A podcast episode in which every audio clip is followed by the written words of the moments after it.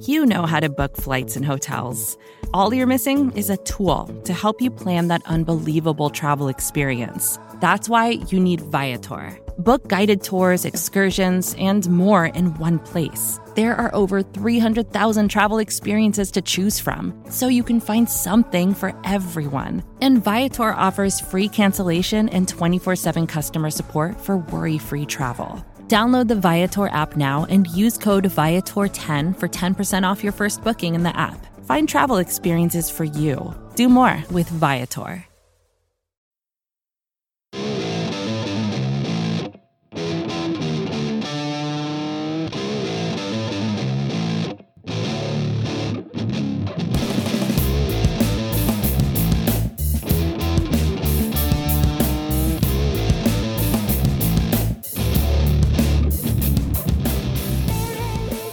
What's up, everybody, and welcome to episode 142 of the Talking Chop podcast.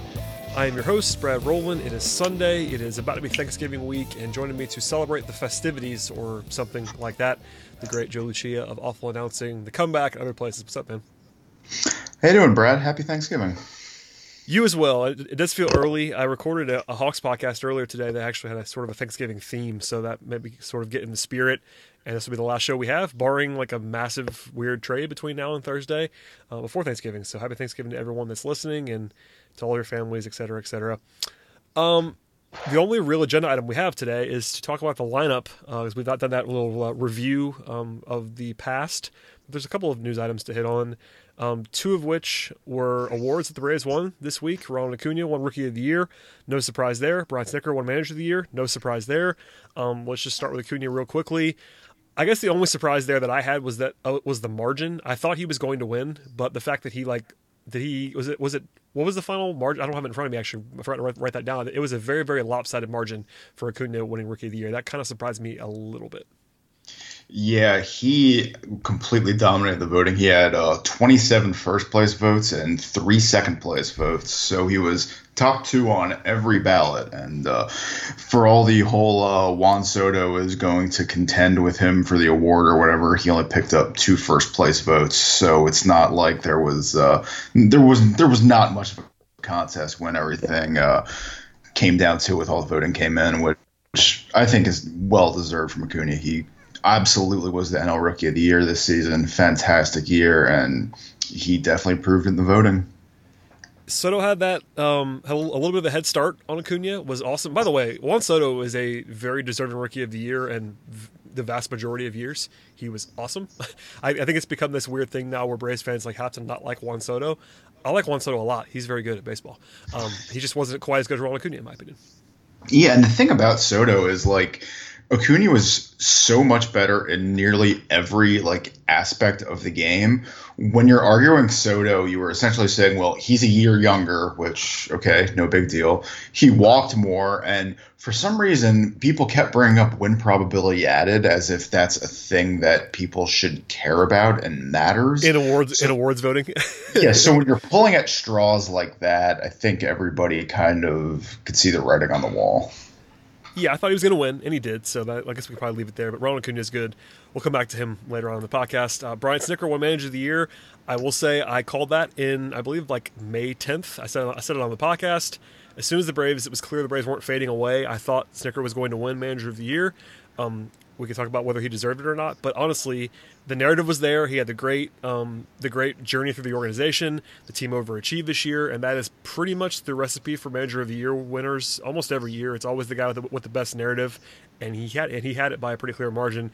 Same thing though. I was a little bit surprised about about how easily he won it too, but um, no surprise at all that he actually did win it. Yeah, I mean, I completely deserved award. He did not have the best tactical year, but obviously the Braves had a fantastic year. He played a significant part in that. But remember, this doesn't exactly mean much of anything. Paul Molitor no. won the Manager of the Year award last year and got fired this offseason. So, but you know what? Good for him. Fantastic. Could not be happier. But it's not going to tell us much of anything. That's true. And manager of the year is the weird one in that there really, you know, there are no stats for manager of the year. Like team wins is basically it. And the Braves won a lot more than they were supposed to win coming into the year.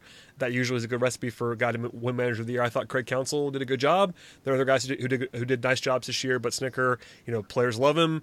Um, I don't, you know, my, my tactical stuff's very, uh, very much out there if you want to find it about how I feel about that. But uh, to keep it positive in this space today, Snitker is someone who managed the clubhouse flawlessly to the point where everyone in that clubhouse would rather die for him, and that, that does matter. Um, and the fact that you know the, again the team was very good this year that they made the playoffs. They were not supposed to do that. I didn't pick them to make the playoffs. I don't think anybody did. So that kind of set the table. And I, I mean, I really wasn't kidding. I think people thought people think that even now that I was kidding in May when I said he was going to win Manager of the Year, and I was dead serious because once the Braves were good, it was like kind of always going to happen, and it did. So there you go. Yeah, and if you noticed at all during the season, like there was no like rumblings of clubhouse drama or anything Zero. like that. It it was unlike any season I had ever experienced because there was nothing at all that could ever be considered contentious or anything like that. And I think a lot of that has to do with Snitker in the way that uh, a lot of these guys came up through the organization together. They're familiar with each other and clubhouse chemistry, man. When it works, it works. That is uh, that is very true. Clubhouse chemistry does matter. And listen, it, it, it matters. Uh, it's one of those things that you can never quantify, which is why people have trouble trouble with it, including myself. Like it's just tough to figure out um, how that all works. But at the same time, it, it clearly matters, and uh, he was very good at it this year. Um, the only other award award related thing is that Freddie Freeman finished fourth in NL MVP voting. There was a brief moment when I thought he might win it. Um, kind of you know midway through the year, somewhere in there when he was uh, having a great year. He definitely cooled off a lot after that, and by the end of the season, it was all Yelich, and we all knew he was going to win. Um, Freddie finished fourth. That's kind of where he probably should be. He finished behind um, Baez and Arenado, ahead of Degrom and Goldschmidt. Um, Acuna actually finished twelfth and Markakis finished 18th. He got a couple. He got a couple of votes for the first time in his career as well. I, you know, I can't imagine. Uh, honestly, I can't imagine voting for Acuna or Markakis on the ballot here. I guess Acuna, if you were to just sort of weight your award voting for you know impact late in the year, but you know his body of work was impressive. But neither one, neither one of those guys probably should have gotten votes. But Freeman deservingly got votes, finished fourth, and I had no problem with that whatsoever. I think the funny part about Markakis is that he got two 10th place votes, and neither of those 10th place votes was from Dave O'Brien, who actually got to vote on the NL MVP this year and did that not did. give his 10th place vote or any vote to Nick Markakis. Well, that is that is it's kind of funny. I mean, without even not even uh, this isn't necessarily a DOB thing. Like most of the time, a guy if you if, if you if you have a guy like that with the narrative behind him and someone who probably shouldn't be getting votes, normally if they do get votes, it comes from hometown people that have been covering them, and that didn't happen here, which is interesting. I mean, the narrative there, I actually saw a couple of stories on this, was that Markakis had never had never received votes in his whole career, even dating back to Baltimore, where he probably had a couple seasons where he should have gotten votes, uh, not winning not winning the award, but some sort of balloting, and never got them. So you know, shouts to him. He was obviously very good this year, and we'll talk about that more later on we talk about his individual play, but Freeman, you know, I I, I kind of wish deep down, I think this might have been his best chance at an MVP award. Um, at least if you were to grab my time capsule from August, I think if he had had like a torrid stretch run, he probably would have won it because the, the narrative would have been there. But Yelich had that stretch run, and Freeman did not, and that's you know Freeman actually had better numbers offensively than Javier Baez did, but Baez played all over the place and had definitely more juice behind him. And Arenado I would also argue that Freeman might have been better than, at least close. You know, Arenado's splits are always interesting. His his home road stuff is very jarring always, but his his defense is really valuable too. So, again, n- no issue whatsoever. I do want to ask you, sort of philosophically, real quick. What do you make about pitcher and MVP? I, I, actually don't know how you feel about this, and without going too deep into this, you know, Degrom Degrom finished fifth.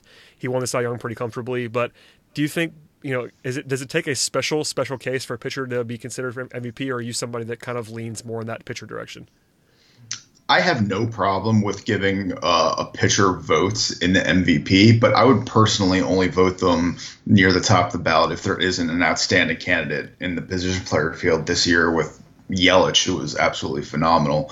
DeGrom obviously had fantastic year, deserving of his Cy Young award, and I would have put him somewhere on my MVP ballot, not first, maybe second. I was gonna say, third. I think if, I, if I'm looking at it right, yeah, I look at it now, like I think I might have voted him second. Like that wouldn't be, I wouldn't have probably done that, but I'm I am totally okay if anyone voted him second.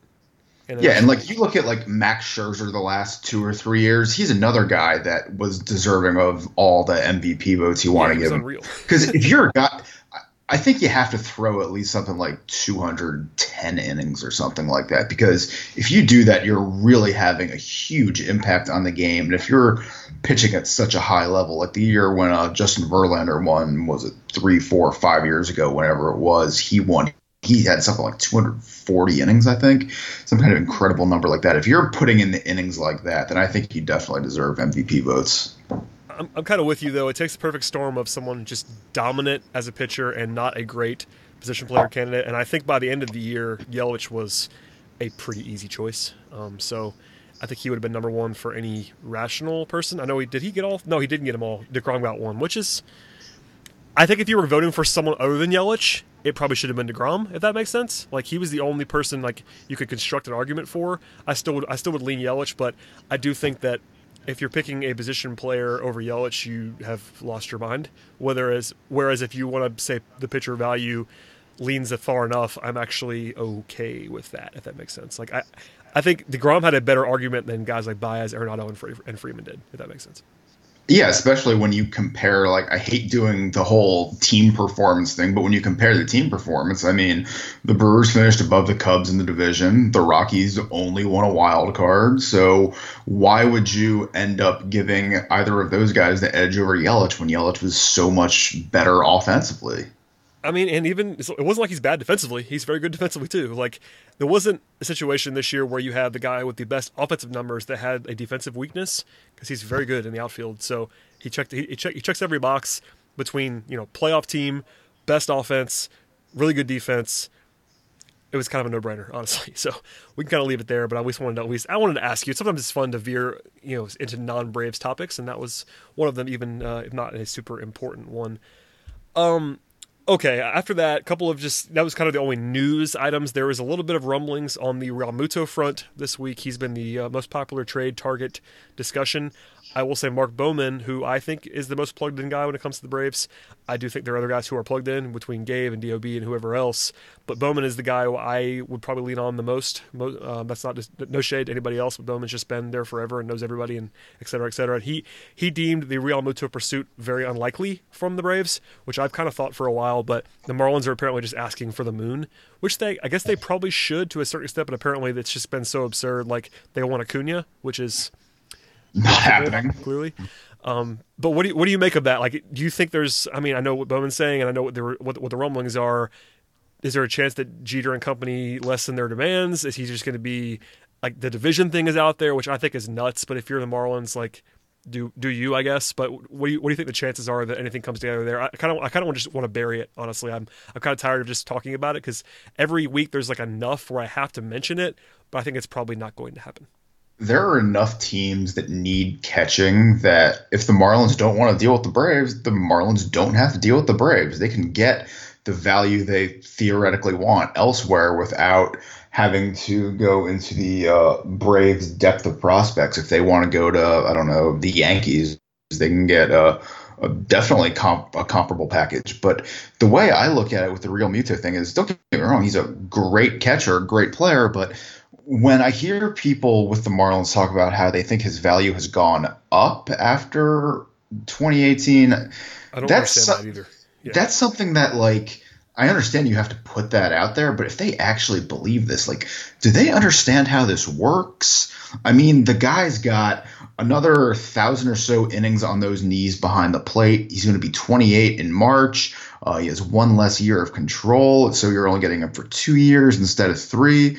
I mean, he's still going to bring back a lot, but asking for someone like Acuna or uh, other top tier prospects, it just seems like shooting a little bit too high for me because all you're going to do is just get people to hang up on you. Like, uh, if you're in a fantasy league and you start asking for the moon for a player, I mean, no one's just going to deal with you anymore. And when the Marlins start doing that, I think teams are just going to say, okay, we're going to look in another direction. Thanks, but no thanks. And by the time that spring training rolls around, you've alienated all your suitors and you've got this guy whose value you think is higher, but you're not getting this value for him. It's a situation where I just don't know what they can do without lowering their demands unless some team gets really desperate and has to do something. They're clearly being silly if they're asking for Acuna and, that, and if they're actually serious. That's never ever going to happen. But your point that you made at the beginning is an important one that they don't have to deal with the Braves. Like the Braves could offer the best package. I think I said this a couple weeks ago, even, but I'm going to say it again now. The Braves can have the best package objectively, and if the Marlins don't like that package, or if the Marlins don't want to trade him to Atlanta, or if the Marlins don't like um, Alex Anthopoulos, or whatever, whatever the reason is, they don't have to do it. Like I cover the NBA, um, probably more sourcing wise and like a little bit closer than I do baseball.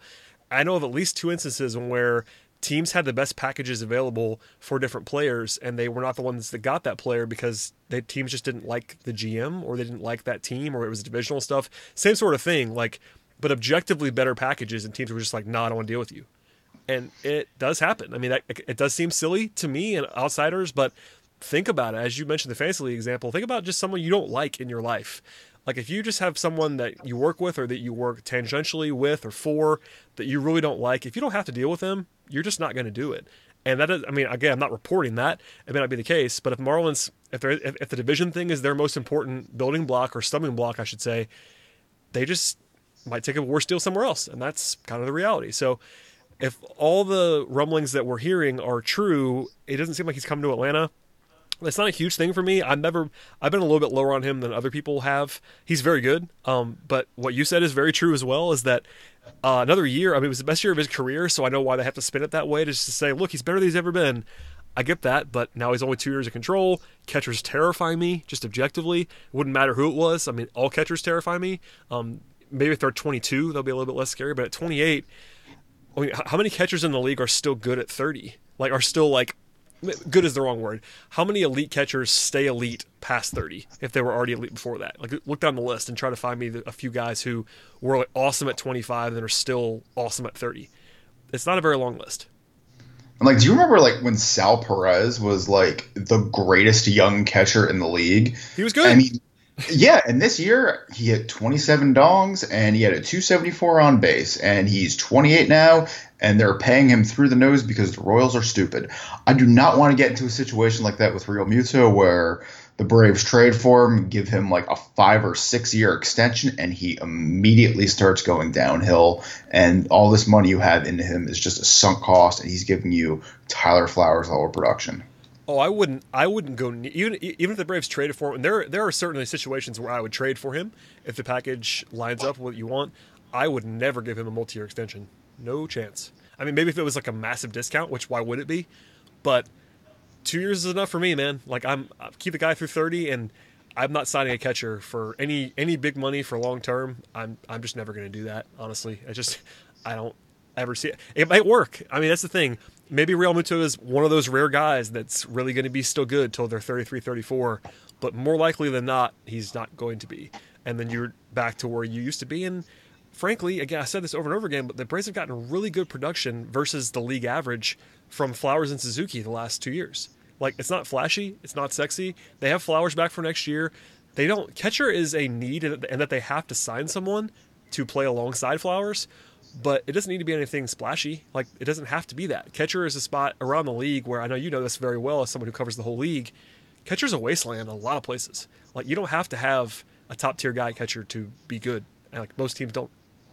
Yeah, and I think a lot of the messaging around Realmuto is getting a little bit muddled because he's the best catcher on the market, but I mean, he's not Mike Piazza. He's not like a top 10 hitter in the league as a catcher. He's maybe not even a top 30 hitter in the league as a catcher. He's just really good for a position that across the league is really bad. So we start reaching and making him out to be this thing that he isn't. I mean, his offensive numbers last year were pretty similar to Yasmani Grandal's. Who's a guy that I mean, the Braves have been linked to. I know he was sort of a disaster in the playoffs, but Grandal for no prospect capital, I still think I'd rather have that. I mean, there's a price point where it doesn't make sense. But if you if you assume a reasonable contract for Grandal, that does make a lot of sense for the Braves versus. The only thing about Grandal that worries me is that he got the qualifying offer and he turned it down. So Yeah, that, that does scare me a little I bit. think that's going to really screw with his market. But on the other hand, because his market might be a little depressed, a team like the Braves could swoop in late and get him for an incredible value. Right, and I mean, as you mentioned, the value. I think qualifying offer people scare people off all the time. There's still a price point where I'm okay giving the draft pick up. Like it's you know, it is what it is.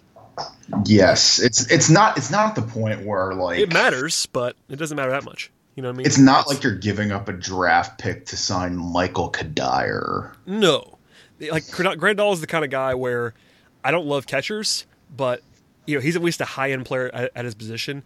I wouldn't be doing that for like a second tier pitcher, like pick whatever. Which uh, was it? Hyun-Jin Ryu got that got the qualifying offer. Um, I wouldn't do that for him, for instance. Yes. Like, but you know that kind of if you're getting like a top five catcher in the league, which Grandal has been, that's probably worth it. Um, and again, it's I, I don't I don't want to pay the qualifying offer price of the draft pick and overpay. But if you're getting a bargain in like January when there's just no market, that's worth it. Like it's you know, it's all fluid. But at the end of the day, Realmuto doesn't seem likely.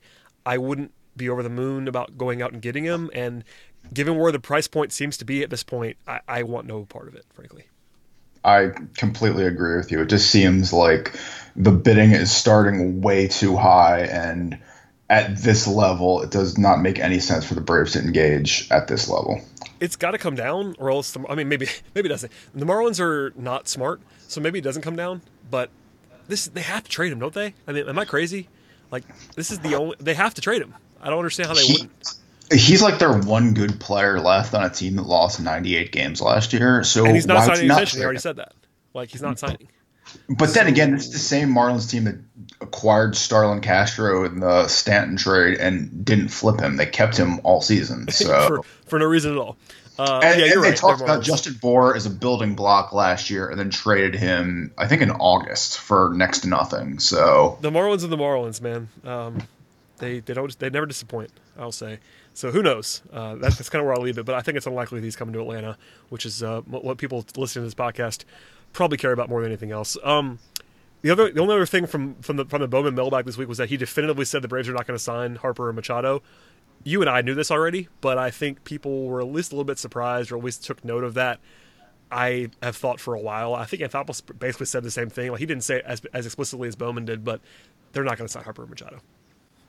yeah, and it would be great to see Bryce Harper in the Braves outfield, even though some Braves fans would probably start dry heaving the moment they saw that. Oh, we know that's going to happen. If that, if that, Oh, if that ever okay. happens, that's going to happen. But Yeah, but uh, they're not paying 300 million to one player. I mean, come on now, we knew this. It's, we, we did know that. I just wanted to say it out loud because people. Uh, I, I saw some people that were reacting to Bowman with some, not surprise, but like, oh really?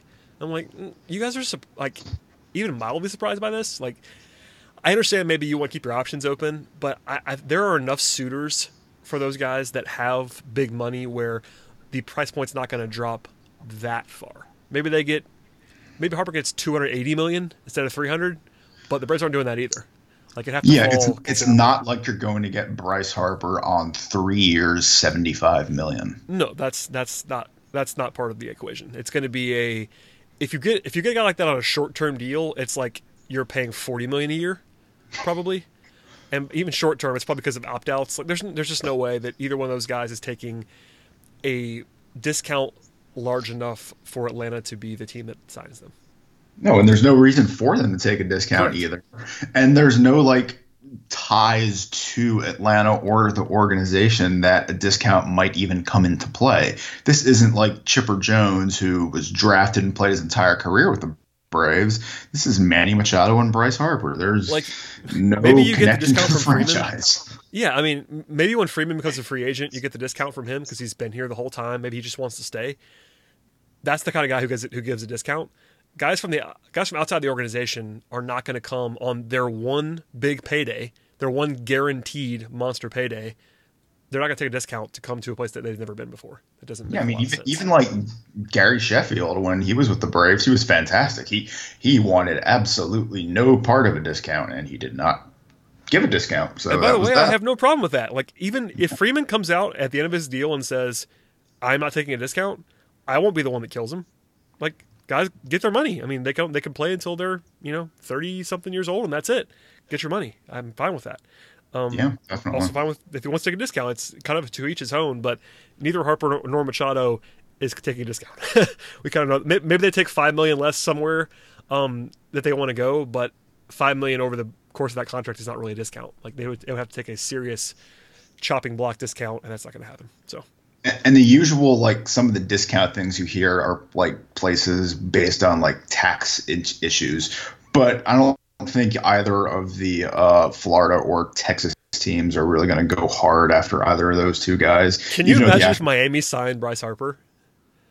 With no, all weirdness, and they just I, like, all right, here, Bryce. I absolutely could not. It would be it would be like the twelve year, four hundred million dollar deal, and if that happened after they after traded Stanton? for nothing, it would yeah. be just the most absurd thing in sports history. Yeah, I mean, I, I just kind of I said that just for shock value more than anything. But the Marlins just did this with, with Stanton. They, they signed him to the, to the biggest deal in the history of the game, and then traded him how long after? Not long. I think three or four years. I think it was less than that. I think, I think it might have been like a year and a half. Like it was not a long time. I do not think it was a year and a half. It was. Dude, they gave him so much. Okay, I'm looking now. Uh, now I'm gonna uh, while we while we talk, I'm gonna look. But the overarching point is like if they do that, everybody's got to know that is not going to end well. You it was three mean? years. They, he was there three years. Okay, I was wrong. Three years, and he won the MVP in the third year, and but he had the opt out after 2020 the opt out six years into a thirteen million dollar deal. Oh, now I know why I thought that. He got dealt before before he got the big raise. The yes. last year the last year he was in Miami, he made fourteen and a half million. And the first year he was in he was in New York, he made he made twenty five million. That's why. God, he I never got that. the big money from Miami. God, I hate that franchise so much. anyway, that was a sort of a non sequitur. But uh, all that to say, right off Machado, right, right off Machado, right off Harper, and uh, focus on guys who the Braves actually might get. One question I wanted to ask you, and I did not prep you for this. I kind of want to get, see your, your your raw reaction. Jeff Schultz wrote this week on the Athletic that he thought starting pitching is the biggest need for the Braves. I disagree with that. I will say that. I told Jeff that. Um, or was I think I told Jeff that. I think I remember. I think I replied. But regardless, I'll tell Jeff that now. He's listening. Hi, Jeff. I like we're, Jeff and I are friends, but I didn't. I didn't. I didn't agree with him on that one. What's What's the biggest need for you on this team? I think it's pretty clear. Like what the Braves there's spots the Braves have to do, like they have to get a right fielder or a left fielder, whatever they do there, because Markakis is a free agent. They have to sign a catcher because they only have one. But aside from that, like, what do you think, just big picture, is the team's biggest need? Because for me, it's not starting pitching, but I, I think it's not insane to say that it is. I just don't agree with that, if you know what I mean. Bench and bullpen, one and one A. I feel like we've been saying this for years that the Braves have a terrible bench and need to get like more guys on the bench that are not terrible. But oh my gosh, they need like a guy who can play all three all three outfield positions and another guy like Culberson that can play all across the infield and can actually hit a lick. So you're not you're turning to someone like a struggling Adam Duvall in the clutch and the bullpen, man, like they're like there were great seasons from guys like uh, Brock and Winkler and Carle, but you can't depend on those guys for so long. They're not locked down long term options. They need actual like talent in the bullpen, and oh man, it really just blows my mind that like in the fifth inning we're having to deal with bullpen issues again. It drives drives me crazy that this happens year after year after year. And if they're not going to sign guys for the bullpen, then they need to convert some of these pitchers they have in AAA. Like Max Fried, they need to do something with him. They need to either make him a starter at the major league level or make him into a multi-inning bullpen weapon in the vein of Josh Hader or something like that. They can't just have him straddling the line. I feel like they just need to do something with that bullpen because it's so so disappointing year after year after year. Yeah, I, I think they're going to do something in the bullpen. I don't think it's going to be Kimbrel, but I think they're going to do something at the end there. They, they do have Darren O'Day coming, who is good when he's healthy. So we'll see how that looks. Um, and they don't really lose anybody in the bullpen. That's the thing. Like maybe uh, you know the the always inter, the always um, I guess party trick um, statement is that Jonny Venters is still on arbitration. Um, even though he's like mid thirties. Um, but Jonny's still in arbitration, so he's not going anywhere. For instance, um, they're not losing anybody this year, but I think they're going to have to add someone there. The bench is a more complicated thing. That's sort of a segue into the lineup review that we're going to do here because I know a lot of Braves fans want to say Camargo in that multi-position role, but Camargo seems to be at third base full time because the Braves have now said publicly, at least, that they're comfortable with their infield. Austin Riley's coming up. There's lots of fluid parts, but I think you and I are both on the on the side of being more like the Dodgers and Cubs and just having like 12 guys that can play everywhere versus having eight guys. Like it's pretty I think it's it seems like it's so obvious, but then there are a lot of fans that just that really only care about the starting eight and don't really care about positional versatility all that stuff. For for me, it's like pretty plain to see when you see teams like the like, like, like the Dodgers and the Cubs that there's a lot of value to having, you know, 10, 11, 12 guys who are all who are all starting caliber players.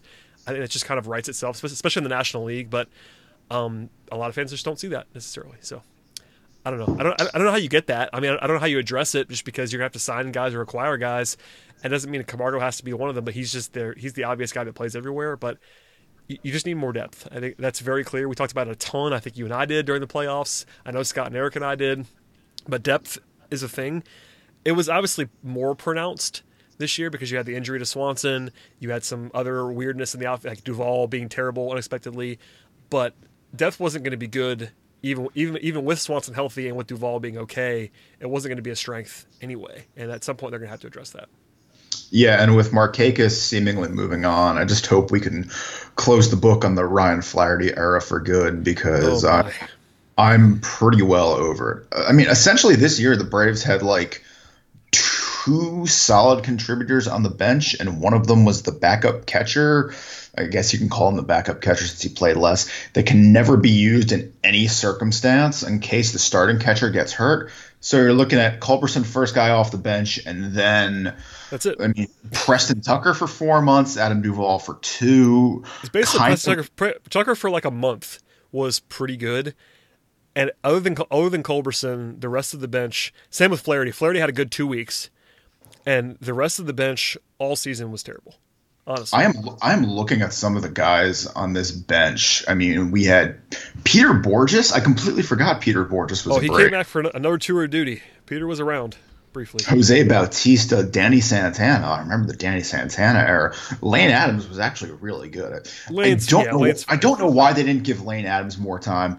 Lucas Duda was the perfect guy for that bench, even though he can't play the field at all.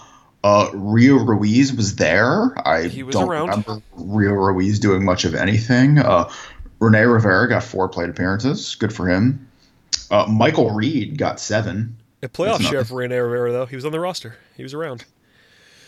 So, anyway, yeah. uh, we can go back to let's, let's talk. Let's talk about the lineup here because you know, we've reviewed this, the rotation, We've reviewed the bench, we have we've, we've reviewed the bullpen. The lineup is we haven't really hit on. I know we talk about these guys a lot, so I'm not going to go like the full deep dives here, but sort of as a transition to 2019 versus 2018, Steamer projections came out, I think last week, and that was the first of the big projection systems that are, that have arrived. For people that don't, that don't always look at these, they're going to be modest most of the time. Uh, these these systems kind of bring everything back to the middle. So, for instance, Freddie Freeman's only projected for four wins of, for four wins, wins above replacement, which is obviously pretty modest. Acuna only for three. That's very modest, for instance. But this also can be instructive just to see what the system sees in these guys.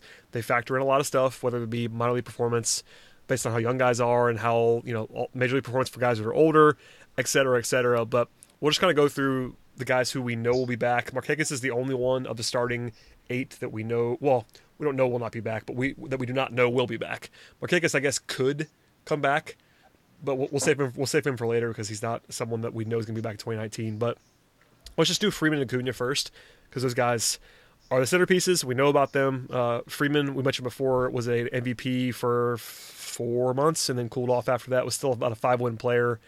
Had a 137 WRC plus he was elite as he always is, But are you worried at all that he cooled off and never really popped back again? I mean, there were moments late in the year, but um, it wasn't like a huge power season for Freeman. Only 23 homers. Oh, he, he, he, definitely did, he, did slug 500, but not much above 500. Are you? I mean, worried's the wrong word, but what is Freddie Freeman for next year? Because Steamer doesn't love him. Like they like him a lot, and he's treated very well there, but not like if he if he does what Steamer projects, which is a about an 884 OPS and 27 homers. He's not like an elite elite player if that happens. The funny thing is, like Freeman finished 2018 with stats that look very similar to his career numbers. I mean, yeah. finished the year with a 378 WOBA, uh, 137 WRC plus for his careers at 374 and 136. So it's like he was right just, on. Yeah, he was just so like 2016 and 17 were his two best seasons. And I think, and I think people, at least you know, 2017 he was uh, he had some injury stuff, but on a per on a per plate appearance basis, 2016 2017 were like a new baseline for Freeman, where he was like actually like an uber elite player. Whereas before that he was very very good and borderline elite, but was like the last two seasons before 2018 he was like if not the best first baseman in the league, one of the very best to be sure, and like one of the top five hitters in baseball over over two seasons. Whereas this year he was very good and still probably a top 10 ish player in the league, but not a top five ish player in the league. So that, that's it's a small gap, but it's also a meaningful one. And by the way, he's 29 now, so maybe it's time for him to slow down a little bit. You know, first baseman doesn't really have to age as fast as some other players do, but worth noting, he's not the youngest guy in the world anymore. And even though he did quote unquote struggle in the second half last year. He wasn't bad. His, his, lowest OPS for the month was 791 in August. So it's not like he was. It was. It was really just absolutely terrible and unplayable. He was still yeah. really good and above average, just not you know soul taking like he was during the first three months of the season. And it was just power. Honestly, that's most of it. I mean, the OBP's there. Uh, we know what it is. He's good at getting on base. He's for all of his um, other strengths, he's just an awesome all field hitter, and he kind of always has been. But he's just very good, and I, I think the big question with Freeman is power, and we kind of knew that. There was a you know I think two plus years ago we were having this discussion. There was a world in which he never hit 35 homers in a season. Now we've seen him do that, and then 2017 he would have done that if he hadn't gotten injured. Um, the question is, can he do that again? Because you know, 23 this year. It's not all home runs slugging 500 is just fine. Obviously, it's very, very good.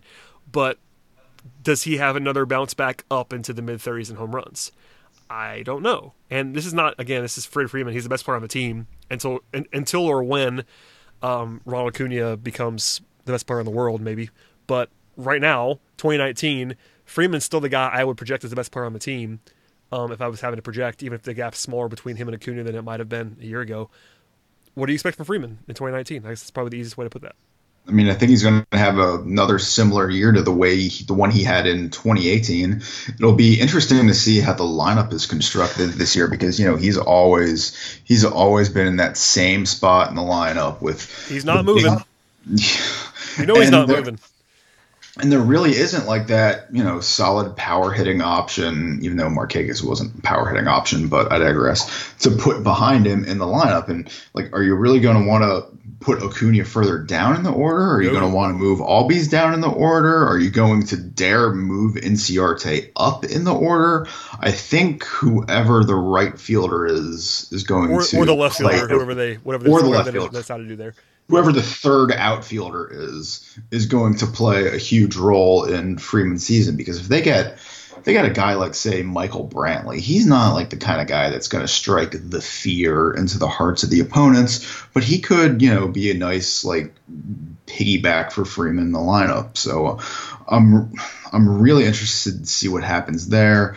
And the health also worries me because the guy wants to play every day. He wants to be in the lineup so often and he needs someone to pull the reins a little bit. If he's sore or achy, he needs to be told, okay, you're getting the day off to rest because you're too important. Because I don't want to see him going out there every day when he's not 100% and possibly getting even more hurt, damaging his performance, damaging his value.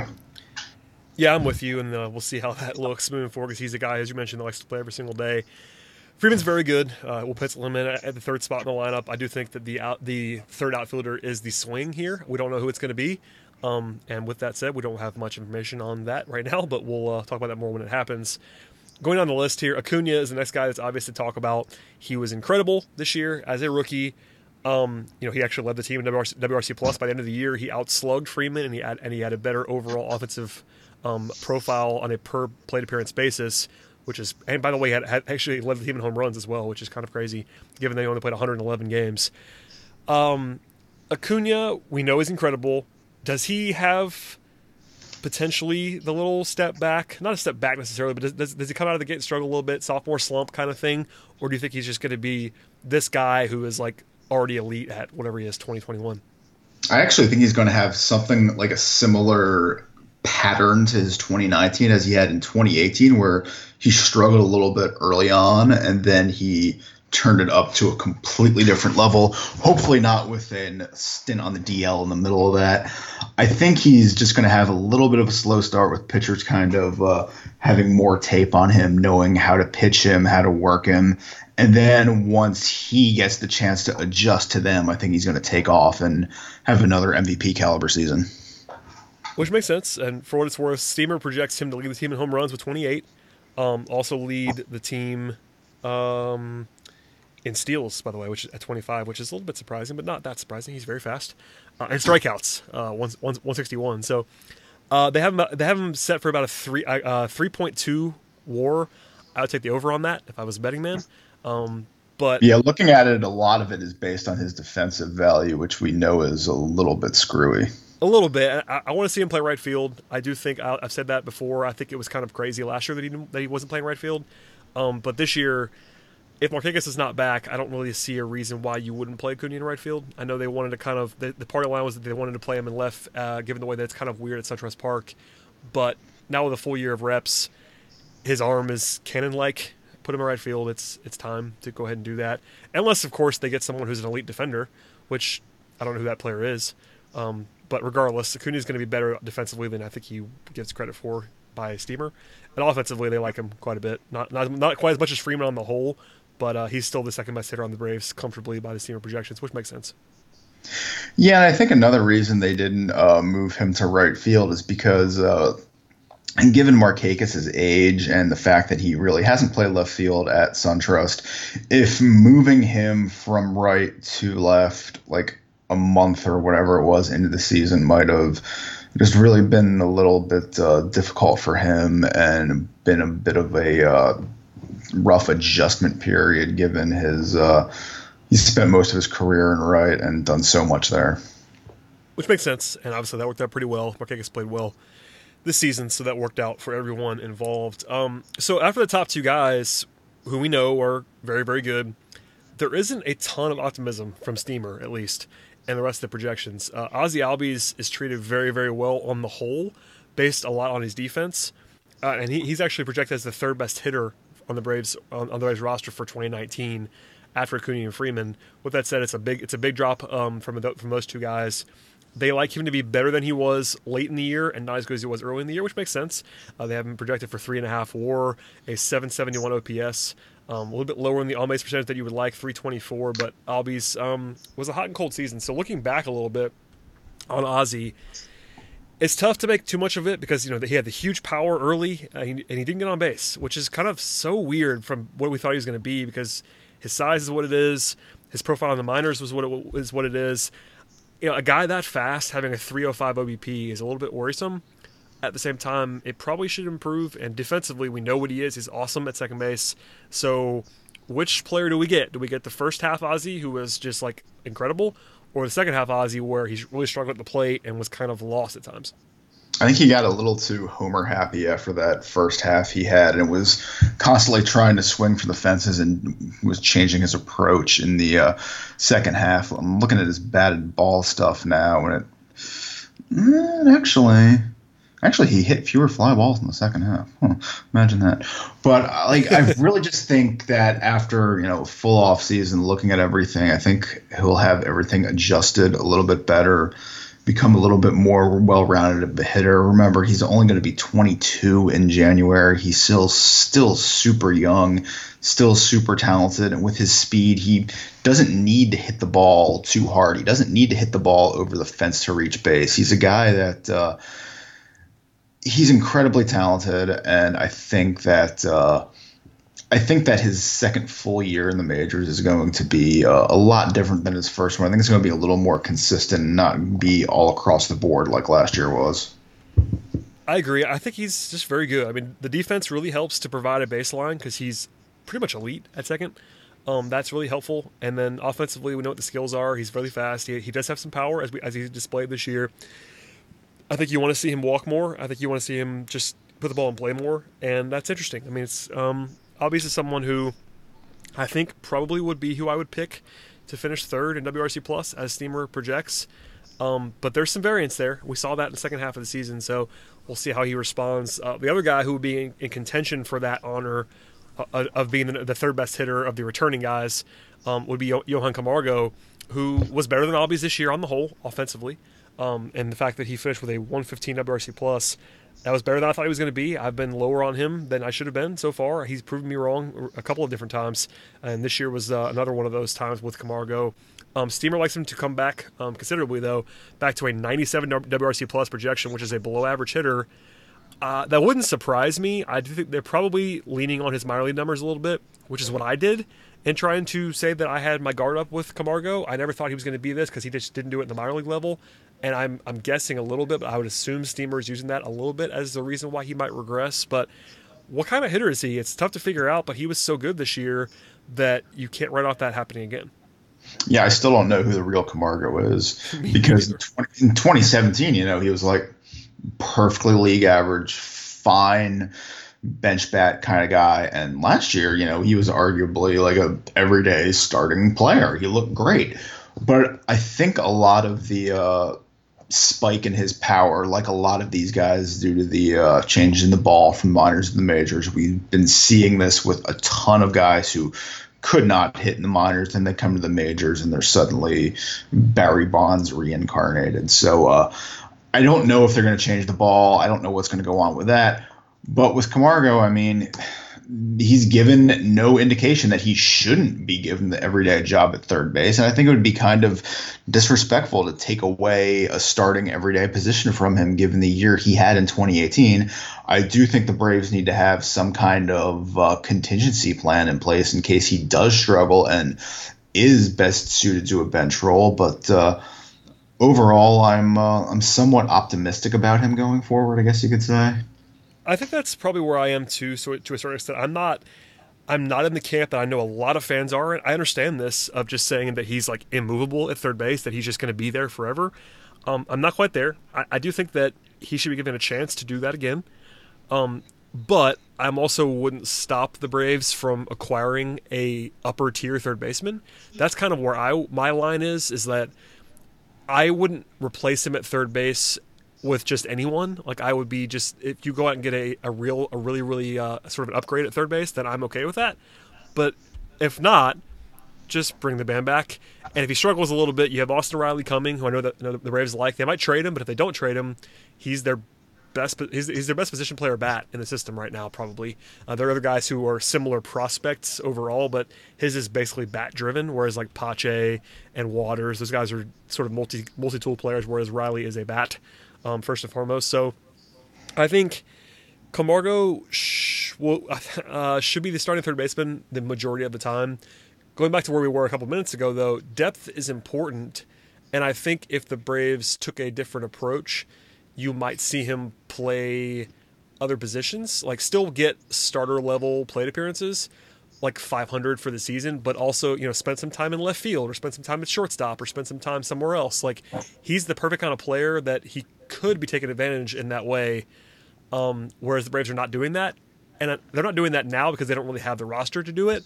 But if they had a different roster and had more depth, he could be like Javier Baez light, and then he plays everywhere and hits and does does, he's not going to be that kind of player, but he could be that that sort of player in the fact that he does play all over the place and has a cannon for an arm, etc. Right now, though, with the roster the way it is, he probably just needs to be a third baseman. He really now that I'm starting to think about it, and you mentioned Baez, he really starts to remind me of Martin Prado, a guy that yeah. can play, he, guy that can play everywhere, good enough to start. But if you get a guy who's an upgrade, you're gonna go for the upgrade, like uh, the Braves thought they did with Dan Uggla, and we all know how that ended up. But I mean, Prado was a valuable member of the team. I think Camargo could be a valuable member of the team as well in that kind of role. How would you feel if they went after someone like a Donaldson or a Moustakas on a one-year pillow type contract? Would that be enough to bump Camargo to a bench role? Um, I think Donaldson, yes. Moustakas, no. Um, Donaldson, we have seen be like an MVP level player, whereas Moustakas is not. Um, and I think it's different. It's interesting. I think there's a way you can construct a, your roster where you are platooning Camargo and Moustakas at third base, but also playing Camargo somewhere else. Like that's the thing. Where is the second position for Camargo, or is he just a backup? Like that that's kind of the question. Like, you know, in the for instance, if the Braves don't don't land an upper tier third outfielder, is Camargo splitting time with someone there? Um, that's kind of where I where, where I flip the question is to say it depends on where they go because I'm not a huge fan of Camargo going to shortstop a lot because I think Swanson's defense is so valuable. We'll talk about him in a second. That's the position that everyone wants to point to as Camargo moving is to shortstop. I would not do that um, for defensive purposes. With that said, he can play there. So if you find if for suddenly like maybe you're platooning those guys and you shuffle you shuffling, it's never as easy as it probably should be. But Moustakas, I think you sign him if you get him for cheap if nothing else, he's good depth and he'd be your best. He'd be your best bench bat. But I think Donaldson and Moustakas are different, and that Donaldson you can at least see the path to him being like an elite player, whereas Moustakas we kind of know what he is. He's not that. He's a power guy. He hits righties, etc. But he's not going to ever just like be a five win guy. Whereas Donaldson might just catch the magic again and be awesome. So that that's kind of the dividing line for me is like what what is the upgrade? I, am not sure Moustakas is an upgrade on, on, Camargo. And I advocated for the Braves trading for Moustakas. I still would have done that this year if they were able to do that, but it wouldn't have necessarily just been to bench Camargo. It, it would have been to platoon Camargo and have a, and have a deeper bench. And that's still what you would do now if you brought in Moustakas. I just think Camargo, with the way he played in 2018, might just be better than Moustakas. So that's kind of the divider for me. Is it someone if, if the guy, I think uh, this is the best way I'll say it. If they bring in a guy who can be better than Camargo was in 2018, which was a three win player, Camargo was very good this year. If they have a guy who can come in and be better than that more often than not, then you sign that guy. Moustakas doesn't fit that bill for me. I'm not sure Camargo can repeat what he did last year, but at least he, he just did it for a full season, so he's at least capable of it. I'm not sure Moustakas is an upgrade on that. I am sure that a healthy, good Josh Donaldson is. I do not disagree with a word you said there. And I think that kind of speaks to the value of Camargo that the Braves can kind of they don't have necessarily have this kind of like set list of stuff they need to do because Camargo's versatility can allow them to go in a number of different directions and say maybe they can get a great value at third base and do something else with Camargo in the outfield like you just mentioned. Maybe they can uh, get the outfielder and they don't have to worry about third base at all because of Camargo. Maybe they can get both of them and they can move Camargo to a super utility role. I think that's another reason why uh, he is so important to this team next year, and his sustained offensive performance will be uh, key to the Braves going back to back next year. Yep, and I'll be good if he's if he, listen if he's the opening day third baseman. I'll be okay with that. Whereas this year I was worried about it. This uh, 2019 I won't be. I think he should have at least a moderately short leash as a like no doubt every single day player. But if he plays like he did this year, he's just fine in that role, making very little money, and that uh, provides a lot of value. Um, after that, you have the two defense first guys in Inciarte and Swanson. Um, Inciarte has been more consistent with the bat. Um, you know, this year was not a good year for Inciarte at the plate. He had a 90 WRC plus. He was still better than Swanson. Uh, he did he did sort of heat up late in the year to uh, make it better than it was early on. Um, but you know, two interesting players, two guys. I've not really heard Swanson's name in trade stuff. There was a couple people that have at least mentioned Inciarte's name in trade talks. Even even people that have uh, who, are, who are around the team. You know, it makes sense because of Acuna. But what do you make of these guys? Like, can you get? We've seen we see we've seen Ender Inciarte do it, uh, like basically league average production offensively. He didn't do it this year, but we, have at least seen it. Whereas Swanson was better this year, but still not very good offensively. So I guess we'll start with Inciarte. What do you think about him now? Is he just this, he's just basically just the same guy all the time? I'm assuming because he's just been this for what four years now, like league average offense ish and elite defense. Yeah, I mean that's that's what he is. He's a guy that can maybe pop you ten homers, steal twenty bases. In a good year, he'll hit 300. He won't strike out a lot. He won't walk an extreme amount. He'll play incredible defense in center field in the old days, he would be quoted as the prototypical leadoff hitter. Nowadays, he's probably like a guy best suited in the seven or eight hole.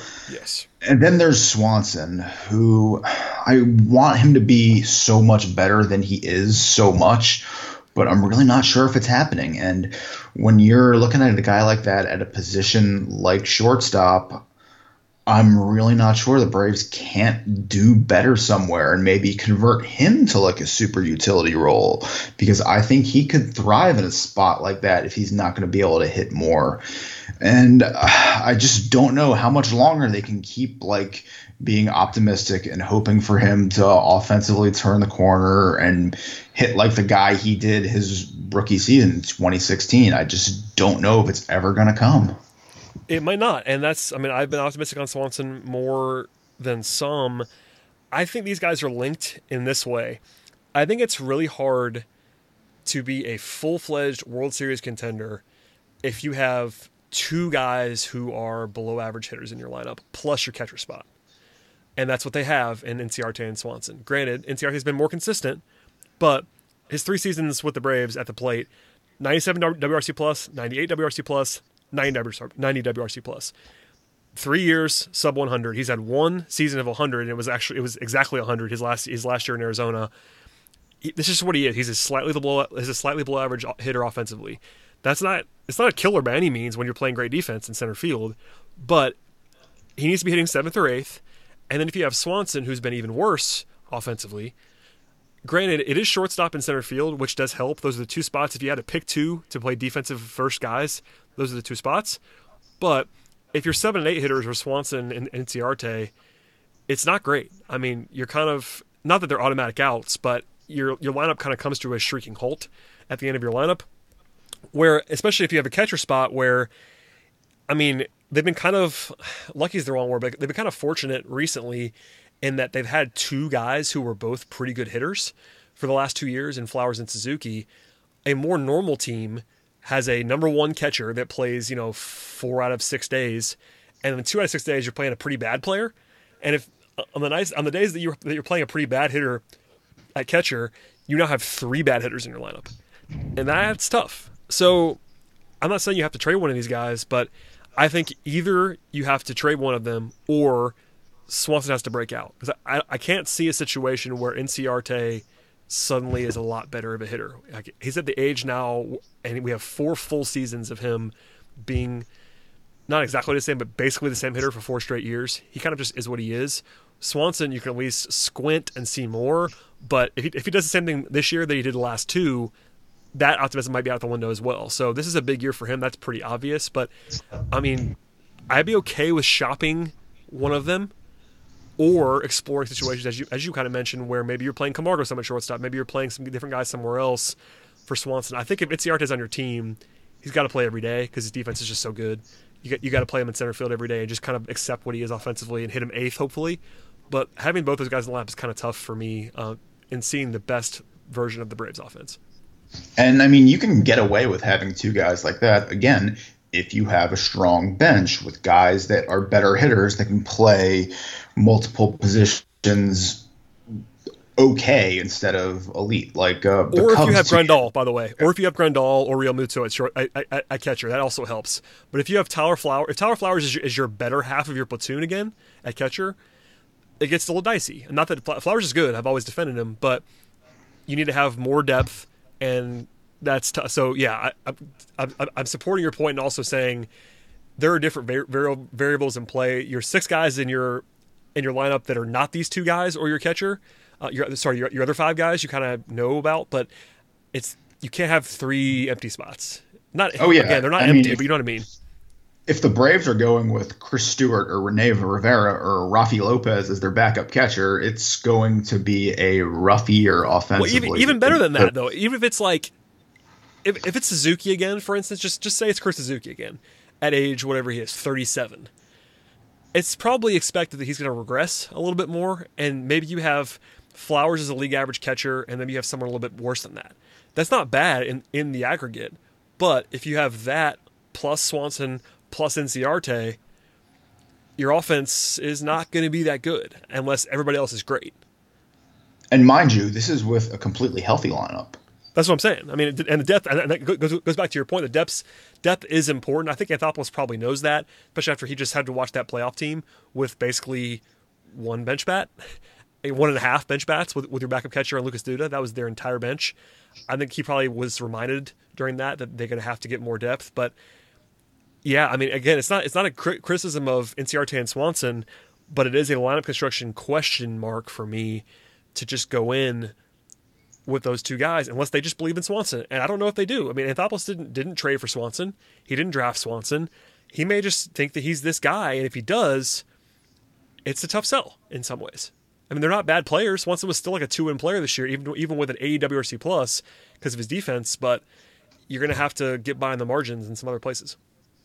Yeah, it's really going to be kind of a uh, defining season for him. Whether whether he goes to the uh, the land of being an everyday starting shortstop for the next five ten years, or whether he goes to the land of being essentially Charlie Culberson. So we're gonna really see what happens there, and I hope I think we all hope he kind of has that breakout year, hits like 15 dingers, hits 300. That would be great.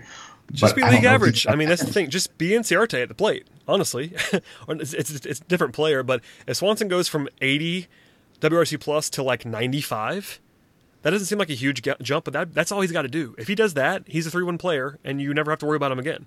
Like he's just your start. He's just your shortstop. It won't be pretty necessarily, but if he's play, if he's playing defense the way he did in 2018 and hitting just a little bit, you're fine.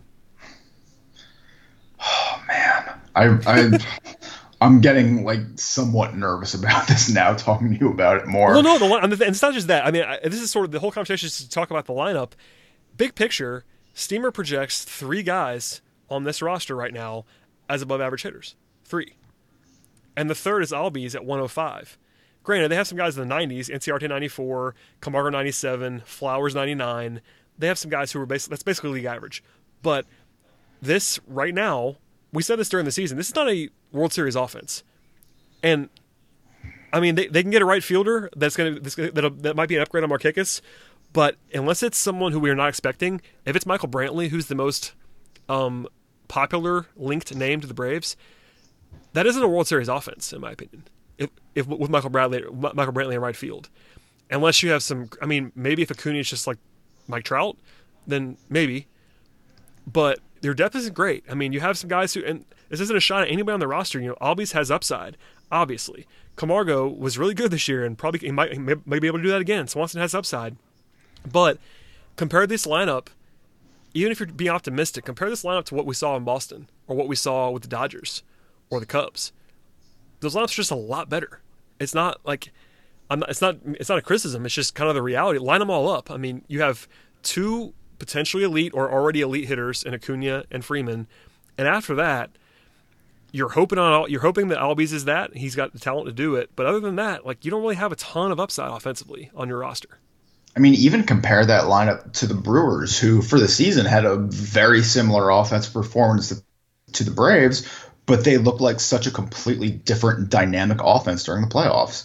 I don't see that with the Braves right now. Yeah, and again, I'm sure it's going to feel negative. I'm sure fans will be not happy with the way that we're talking about it. And it doesn't mean that you're not foreclosing on it. This is the an offseason where you can make an upgrade in right field.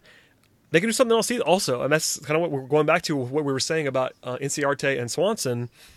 You can have those two guys on the roster if you're really good elsewhere, and right now they're not really good elsewhere. They have they're good, they're excellent at two spots with Acuna and Freeman, but you probably need like what Camargo gave you at third base, for instance, and you need Albies to break out, etc. So there's there's still upside on this team. It's just not the kind of lineup at this moment, unless you even when you project like a pretty good third outfielder, that isn't a World Series lineup unless your pitching is awesome. And, and the pitching is definitively not awesome right well, now. Well, it's not. I mean, it could be in three years with, with with with internal improvement, or or you or you go out and get somebody now, which is at least possible. And we talked about about a couple of different podcasts recently. You trade for Kluber, you, or you get Corbin, or you trade for Paxton, or whatever you do. You could be really good at, at pitching. You could be, but right now, if you run the, if you run the band back, you probably won't be. Like you, you might be good. You're not going to be great pitching in 2019 unless you get unless you get someone from outside the organization. I would imagine. Yeah, and that's really just not the best situation to be in right now. I mean, the team is fine as it's still a good baseball team. I mean, that's, I oh, mean, yeah.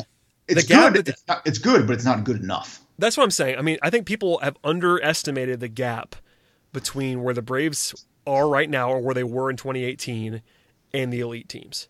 We saw it in the playoff series against the Dodgers where they were just better up and down the roster. And this is a Braves team that won more games than the Dodgers did, or at least won the same amount of games basically as the Dodgers. But you look at that team versus the Dodgers were really unlucky to win whatever they won, 91 or 93 or whatever they won this year. They were unlucky. That's probably that was that was a 100 win roster they had. You look at look at the look, look at the American League. Put the Braves from 2018 alongside the Red Sox or the Astros or even the Yankees. It's not even comparable. And some of that's American League stuff, but just depth and upside and all that stuff.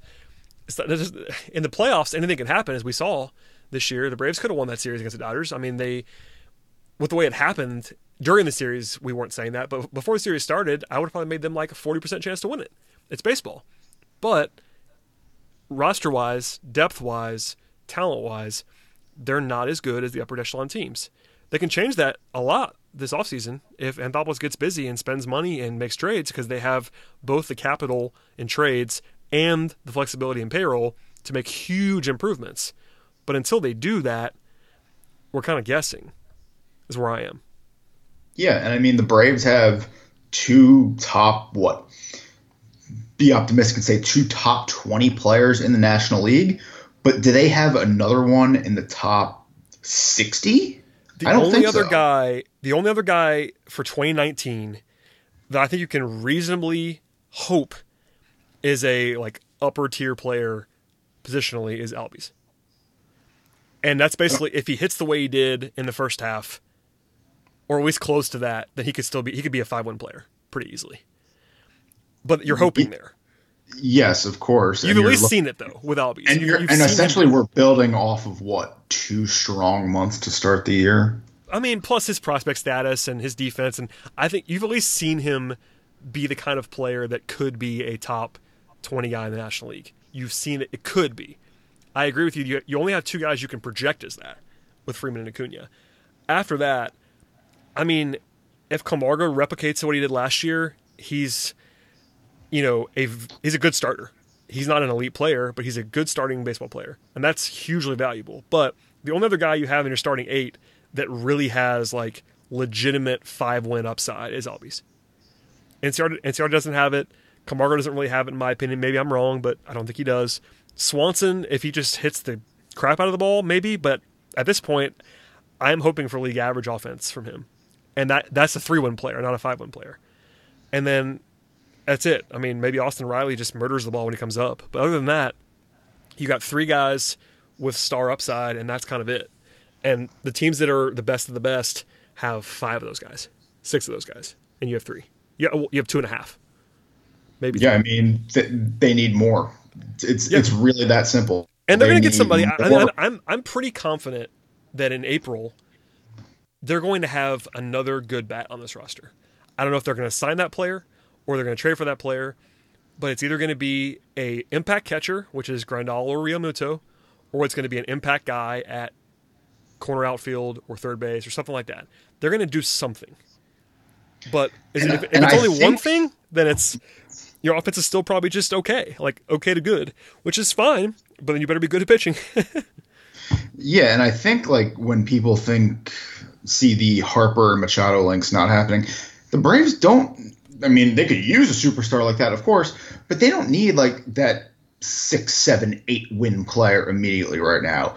They we could go with like two, three to four win players in the middle of the roster. That would be absolutely perfect for me. Yeah, and it might happen. I mean, if you add a big time starter and someone in the lineup, you're suddenly much better than you were this year. And this year you were a real division winner. Like that's a really good baseball team. Um, but it's kind of speaks to the uncertainty. But you know the lineup is what it is. We talked about the lineup a lot. At the end of the day, you have two guys you know are awesome and Freeman and Acuna. You have a couple of solid but unspe- unspectacular pieces and Inciarte and Camargo.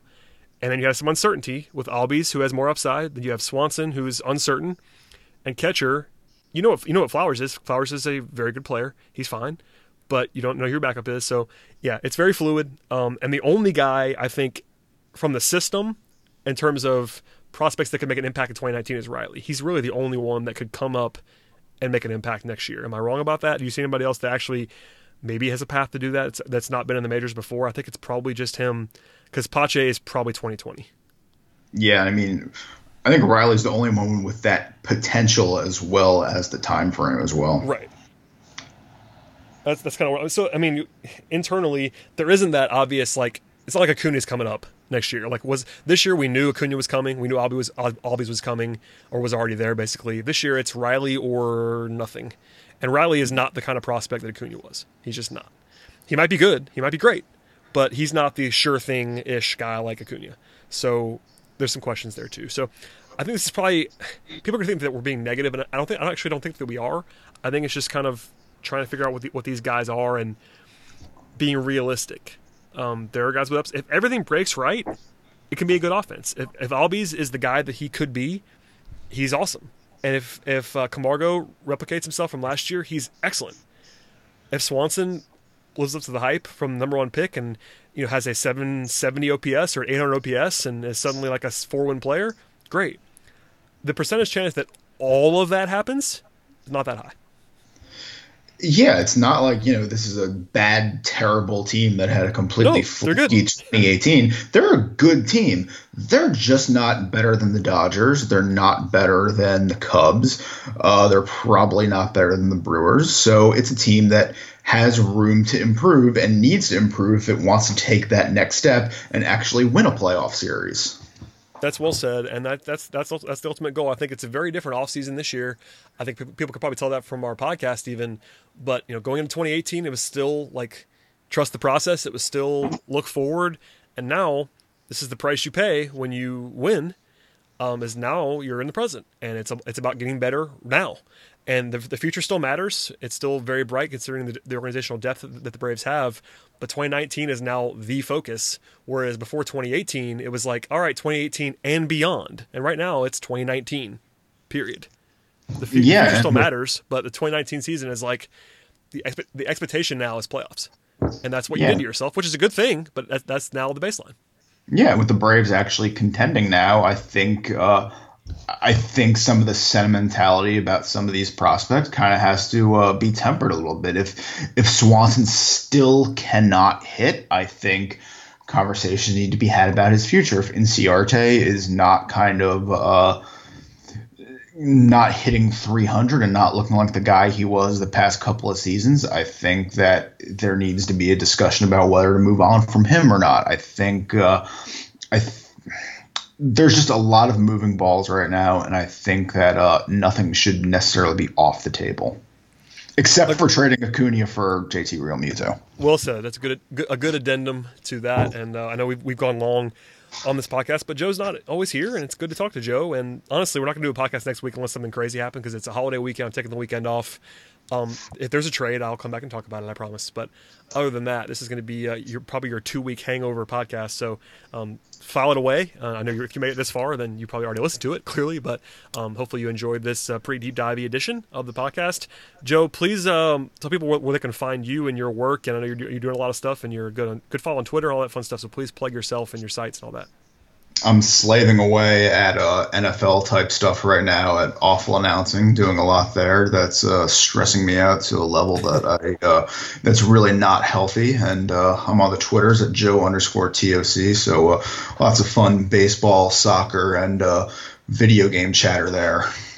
You're doing a lot of Jason Witten content right now? Oh my! Don't get me started on Jason Witten, man. I had to I had to at least poke that out there. I'm actually a sports media nerd deep down. I know you know that, but people that don't know that, I like to listen and follow that sports media stuff. So I know I knew Witten has been a big top conversation in Joe's world. So there you go. we'll, we'll leave it there. All right. Uh, thank you for coming on as always, Joe. I appreciate it, man. Uh, please follow Joe and their sites, and I always read them, so you guys should too. And he's a great Braves voice as well.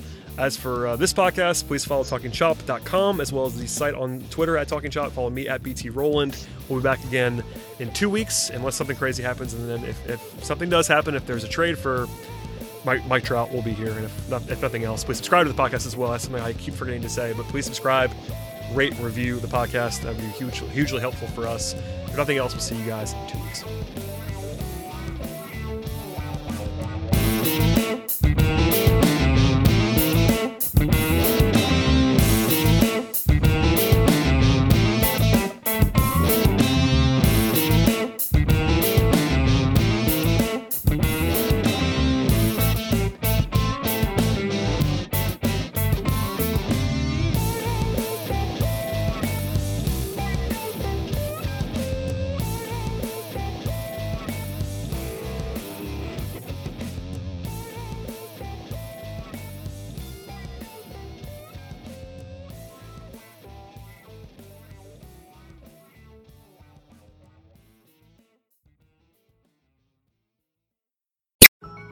Support for this show comes from Vanta. Dealing with loads of spreadsheets, juggling different tools, and having to do manual security checks, it can be a headache to keep up with today's compliance and security programs. Vanta is the trust management platform that wants to simplify things and bring all your trust building efforts under one roof, making growth smoother for your whole organization. Vanta lets you automate up to 90% of compliance for SOC 2, ISO 27001, HIPAA, and more strengthen security posture, and reduce third-party risk. Get $1,000 off Vanta when you go to vanta.com slash Vox. That's V-A-N-T-A dot com slash Vox for $1,000 off Vanta.